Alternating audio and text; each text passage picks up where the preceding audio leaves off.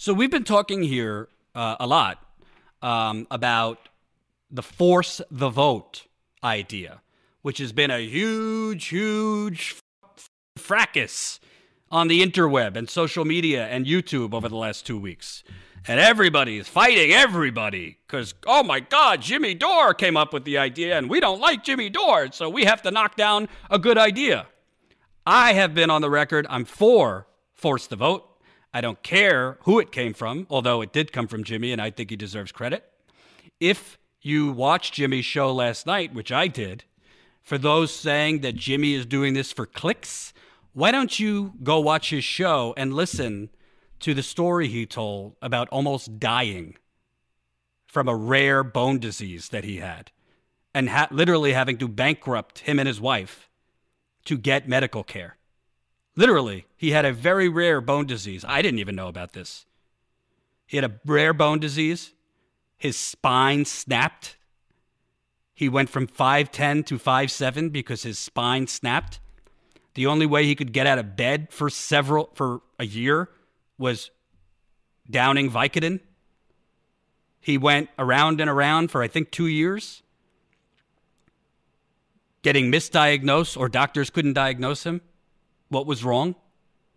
Meanwhile, he was recommended to see the best specialist, I guess, in the country, but that specialist doesn't take an insurance.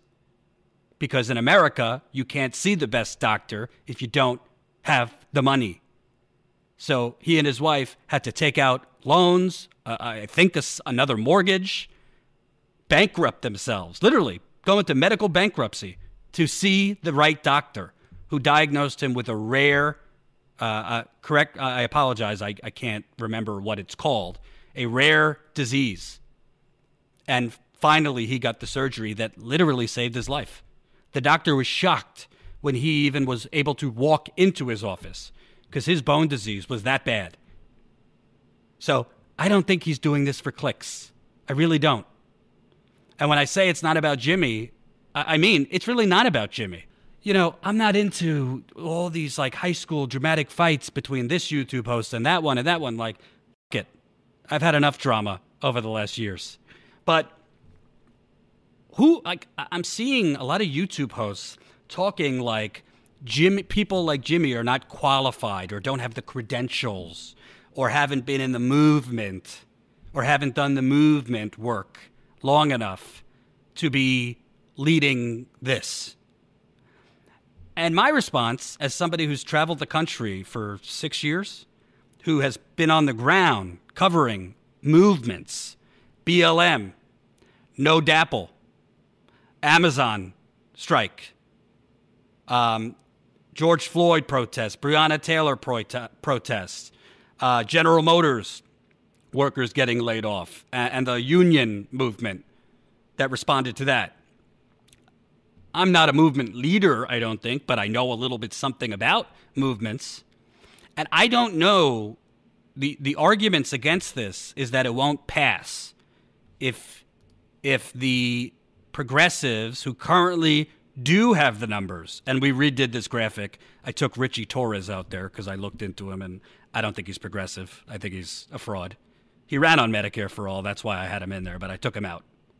But for those saying we don't have the leverage right now to win, to pass Medicare for all, well, I'm pretty sure Martin Luther King, Gloria Steinem, Harvey Milk, indigenous leaders, Malcolm X, we could go on.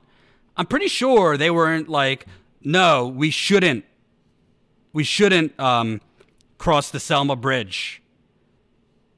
We shouldn't do that because we're not going to win tomorrow. I'm pretty sure Harvey Milk wasn't like, no, let's not go protest because we don't have the votes or we don't have the consensus yet.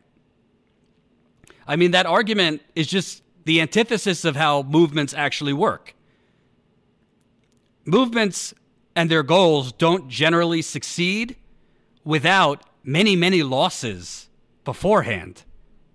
But those losses are values are valuable because they serve as building blocks to the ultimate victory. So all these people who, frankly, I feel, are extremely, maybe not intentionally, but are extremely condescending. But who made, you know, with all due respect, who made Sam Seder or, or Benjamin Dixon or Nomiki, who I used to work with, like the authorities on the movement? Or Cenk, who I who I used to work for. I mean, I ain't even gonna get into that. Who who who gives them like a higher credential to dictate the strategy? I'm not saying you should by default listen to Jimmy or me. I'm saying pr- pr- the progressive movement is not about credentials. It's not about who's been in the trenches in the movement long long enough. I would say J- Jimmy, based on what he went through medically, is plenty qualified to propose this idea. You know, I, I won't get into it fully, but you know, obviously, I was let go by the Young Turks three years ago and I needed health care because I, I needed back surgery. Soon after I was let go. I was let go by the Young Turks in November 2017. By February 2018, I could not walk. My lower back, my, if you know about back stuff, my L5 S1, I had been going to a chiropractor for months, and this brainiac said, No, you don't need an MRI. You're fine. We'll do chiropractic work. You don't need an MRI. By February, I had massive spasms going down my entire left leg, spasms in my uh, hamstring, spasms in my calf, and my left foot had gone completely numb. I was told if I don't get surgery, oh, the MRI that this chiropractor told me not to get showed that my my lower my L5 disc had been squeezed. It, it was basically jammed into my S1, my sciatic nerve. And a large piece of my disc had been squeezed onto my L5 to the point that a piece of it broke off and was stuck in my spinal cavity, which I didn't even know there was a thing called a spinal cavity. I was living on my own at that time. And for days, all I could do was lay on my stomach in bed. That was the only position that I could get in without severe. Because what happens is when you have that kind of compression and a piece of your disc is stuck, your muscles surrounding the nerve contract. They contract. That's what the spasms were about. When I got to my parents' house, my dad picked me up in the city. I was I was literally in the front seat of his car in thriving pain every bump in the drive. Thriving pain because I had severe muscle spasms and my entire I couldn't feel my left foot. I went to a doctor. He said if you don't get surgery like ASAP, you're going to lose permanently lose feeling in your foot. When I was let go from the Young Turks, I got unemployment, but in America, you have either Obamacare, which the Affordable Care Act, guess what? Obamacare in New York, where I lived, would have cost me $800 to $900 a month without even getting to the without even getting to the deductible. Without even getting to the deductible. $800 a month. So I had to go on something called Cobra, which allowed me to keep the insurance I had at the Young Turks for over $600 a month. Again, paying $600 a month before deductibles, before copays, before co-insurance, before all that su- the surprise bills that we all get, pay $600 a month just to maintain the insurance I had at the Young Turks, which frankly wasn't even that great to begin with. Thank the Lord, if there is one, I have wonderful parents. They're not rich, they're small business owners that helped me pay for that Cobra. I basically had to split it with them. I had to dip into the very little savings I had to pay for Cobra, and my parents helped me out. That's the only way that I could pay the $600 a month to have Cobra to get that surgery that basically saved my foot. Not that my foot was going to be amputated, but I could not feel my foot if you see, I still have the MRI. If you see, and if you see the chunk of my disc that they took out of my back, I took a picture. It literally looked like a gigantic piece of fried chicken. Not to disgust you. I was in, Jen saw me before the surgery. I was in throbbing pain. In large part, by the way, because I had hurt my back years earlier, but because of all the travel I did in 2015 and 2016 on the campaign trail, back, uh, you know, a lot of flights, a lot of different hotels. Then I was at Standing Rock, which is the Great Plains in North Dakota. I fell several times, slipped on ice in Standing Rock. I'm not blaming the Young Turks, obviously. You know, shit happens when you're traveling that much. It's not their fault. But, you know, reporting, I'm not in I wasn't in a cubicle, right? I was all over the country and I didn't know because a moron chiropractor told me you don't need an MRI that while I was traveling, my disc was basically jammed into my spine, my sciatic nerve, and I was making it worse. So I tell all of this to you. I didn't go into medical bankruptcy like Jimmy did. Thank God my parents helped me out with the Cobra. I had some savings to p- pay for part of the Cobra. But if I didn't have my parents and I didn't have any savings, I would have not been able to get surgery. And I would not I probably literally to this day, it's it's a lot better than no feeling. My left toe, I can't feel. I never got full feeling back in my left toe. You know, with insurance, how much that cost me? Forget the Cobra, which I just told you about. With insurance for these surgeries, these two surgeries cost me over $4,000 while I was developing Status Coup with Jen from nothing. And you know, with all due respect to Sam Seder and Benjamin Dixon and Nomiki and all these other people poo pooing this idea. I'm not saying I don't know their situations. Maybe at one point they didn't have health care. Maybe they have had struggles. I have no idea. But there's a lot of people poo pooing this idea right now that do have health care right now, that are fairly comfortable. And I'm fairly comfortable right now, too. My wife and I are lucky. We're not on bread lines. She does okay, and I'm doing okay. Okay. But this idea, this notion that we shouldn't push for this because it's not going to pass right now, I, that is not the measurement we should be using for the progressive movement. And if that's the measurement we're going to use for the progressive movement, let's not do anything if it's not going to pass the first time, then these things are not going to pass until all of us are in the ground after we're all gone. You don't say, let's not try because it's not going to pass on the first time. There is value in trying. At the end of the day, why this is a good idea, and we now have new information, by the way. A new poll shows the majority of those polled want Pelosi out as House Speaker, though Democrats House majority was nearly wiped out in the last month's election, the party appears poised to retain Congresswoman Nancy Pelosi for a fourth two year stint as Speaker next month. A new Politico morning consult poll shows most Democrats think she should keep the gavel, but a majority of voters oppose Pelosi staying as Speaker. Only 31% of all voters think Pelosi should be elected as Speaker when the Congress begins, while 56% think she should not but self identified Democrats say the first woman House Speaker should stay on by a 20 point margin, 53 to 33. So overall, she's down. She has she's underwater. 56% say no. Among Democrats, frankly, I don't really think that's an impressive number. Just 55% of Democrats think she should stay on excuse me, 53%. That's not exactly an overwhelming mandate.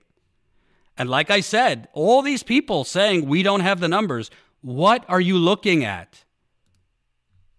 Again, she's only got a four seat majority. There's seven current members strongly for Medicare for all. So what are you looking at?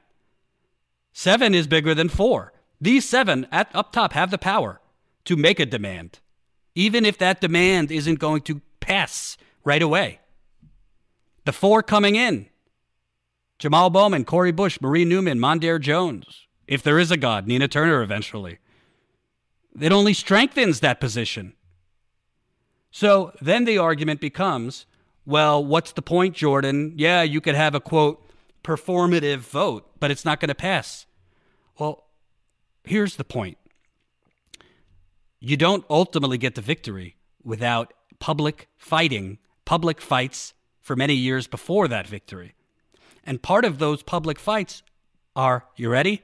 Performative, but not just for and giggles, to continue to move the Overton window, to continue to widen the support base for the policy you're trying to propose. This goes for gay marriage.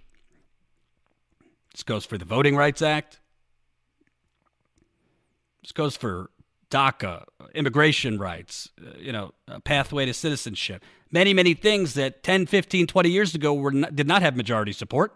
But because those activists and those movement leader, leaders kept fighting publicly and they kept losing publicly, but they kept building the consensus to a boiling point that politicians, it became untenable. It became untenable for politicians to keep saying no. Joe Biden and Barack Obama, they were and Hillary Clinton were put in a position where they could it was no longer a politically tenable position to be against gay marriage. And if you continued to be gay, against gay marriage, you were risking getting kicked out of Congress. So to me, here's why you do it. Right now, first of all, let's go back to the primaries. And uh, when I when I have time or when Jen's feeling better, I'll actually get these numbers. When you look at the Democratic primary, even the states that Joe Biden won over Bernie Sanders, Medicare for all had majority support in every single Democratic prim- Party, Democratic primary state, including conservative states like South Carolina, Alabama, and Mississippi. So we have that. Number two, support for Medicare for all has only increased during this pandemic. Number three, we have primaries. We have 2022 congressional races. What can progressives use as a political weapon to primary corporate Democrats? I don't know if there's a vote that we could get them on the record voting against universal health care during a deadly pandemic where at this point 320,000 people have died. And by the time there is a vote, probably, unfortunately, way more. I don't know. Would it be possibly a good weapon to have as a political tool to hammer corporate Democrats who vote against it? In television ads, in digital ads, in social media campaigns who voted against it on the floor? So, no, it might not pass right now, but it would be a political tool to use to widen this, to increase this to get more people in to eventually pass it. This is how politics works. And I, I, I think AOC tweeted it or others tweeted it. All right, well, Jordan, the Democrats know it's not going to pass, so a lot of them will just vote yes, knowing it won't pass. Great. It's a win win whether they vote no or vote yes. Here's why. If you get a lot more votes, votes yes, you have even more of a case you have even more of a case if a lot of Democrats that you don't think are going to vote yes, vote yes. Then you could say, look, this is only this is only lost by 20 votes, however, whatever it is. This isn't pie in the sky. This isn't so far from getting passed. We're 20 to 30 votes away. If a lot of the Democrats vote for it, knowing it won't pass. But even more than that, you could still use that vote, them voting yes for it, against them to primary them. Because voting yes is just one step. What have those people who voted yes done after that to make it a reality? To pressure Nancy Pelosi, to pressure President Biden, Chuck Schumer. Have what who have those people been taking money from since they voted yes? Have they taken money from pharmaceutical companies? Bet you they will. Have, have they taken money from for profit healthcare, private hospitals, Wall Street banks that are heavily invested in the for profit healthcare industry? Because perform it, yeah, they could vote yes. That doesn't mean we can't hammer them for still being tied at the hip to the for profit healthcare industry. So, again, all of these people who consider themselves the credentialed progressives, the YouTube hosts, the big Twitter accounts, who are poo pooing Jimmy and others. And by the way, I'm not saying I am the king or authority on movements. I don't think Jimmy is saying that either. No one is. It, eh, to me, it's actually anti progressive to claim, no, this person has no credential. This person is a joke. We shouldn't listen to that person. It's not about the people proposing it, it's about the idea being proposed. And I don't know another element that they're not talking about here. They're saying, no, no, we agree with the element of let's demand something for for your votes for Speaker Pelosi, but Medicare for all is low on the list. Well, tell me when you're going to get a better opportunity, a better moment in history to push single payer healthcare. Tell me when. You know of another pandemic coming in five years? Where hundreds of thousands of people are going to die? Where the survivors who survived COVID, them and their families are going to be left with if they're lucky, just a few thousand dollars in bills from their hospital stays?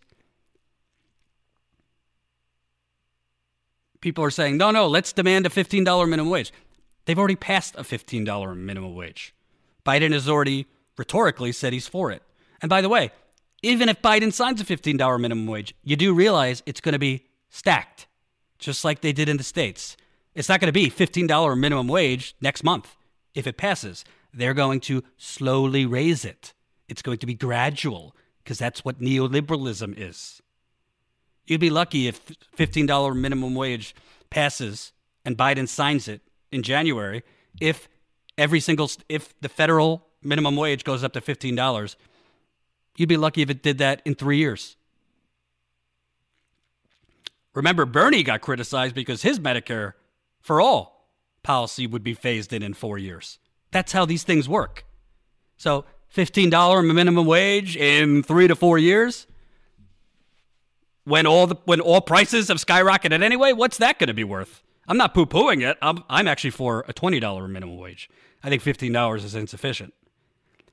But the point is, I'm not hearing. I, I, I think personally, a lot of these people who are shitting on this idea, if Cenk Uygur was the one who proposed it, if AOC was the one who proposed it, if name your credentialed, uh, you know, approved, progressive approved it, they'd be cheering. They'd be all for it. So I don't know. Uh, maybe I'm not credentialed enough, uh, or I'm not, you know, cool enough in progressive circles. But I really don't. I haven't heard one, and I'm open to hearing it. But I really haven't heard one take on this in terms of not doing it that really makes sense to me. I just heard kind of the moving of the goalpost and people twisting themselves into human pretzels to continue to explain why this isn't a good idea. But, like, isn't the point of volunteering for the AOCs of the world and the Rashida Tlaibs of the world and the Ro Khannas of the world and, and all of these people? Volunteering your time, volunteering your money. Isn't the point to have them actually in Congress fighting. I'm not one who thinks just because they I they don't agree with me on every single thing that makes one a sellout. I don't think that way, and I don't think you should. I, I we're not in high school. You know, you're not a sellout because you don't agree with me on everything. But I don't really get the point of them being in here. They're talking about no, no, let's fight for committee seats. Let's fight for these logistical things like committee seats Big deal, with all due respect. The squad could get committee chairmanships. What does it matter if you pass progressive things in your committees and they then go to die if the speaker is Pelosi? Or if the president is Biden, who's not going to sign any of these things? You could pass things out of committee, but that's not the way it works because ultimately you have to have the House, the House leadership and the Senate leadership sign on to them and the president. So I think, personally, to wrap it up, this is a great idea because it's a win-win. Yeah, you might you're probably not going to pass it on the first try, but it helps crystallize the issue and give you progressives, if you are somebody watching right now, maybe you're thinking of primarying a Democrat, a House Democrat or a Senate Democrat in 2022. Wouldn't you like to be able to use as a political weapon their no vote on Medicare for all during a deadly pandemic where hundreds of thousands of people have died? Wouldn't you think that would be a politically useful weapon? Wouldn't you, even if they voted yes, like I said, be able to say you voted yes, but you're still taking money from these vultures? You haven't actually done anything to pressure Democratic leadership or the president to do this? It's a win win, folks. And I'm just, I'm really, I'm not hearing any valid arguments. You know, my former colleague Emma, I, I think, who's with Sam Seder now, she said, "Well, Mitch McConnell is is just re- is can't wait for Medicare for all to hit the uh, hit the floor so it loses, and he could use that as a political weapon. Who cares? It has majority support among the American people, and more and more, it's rising in the polls among Republicans. So, who cares what Mitch McConnell thinks or wants? He's on the losing end of public opinion.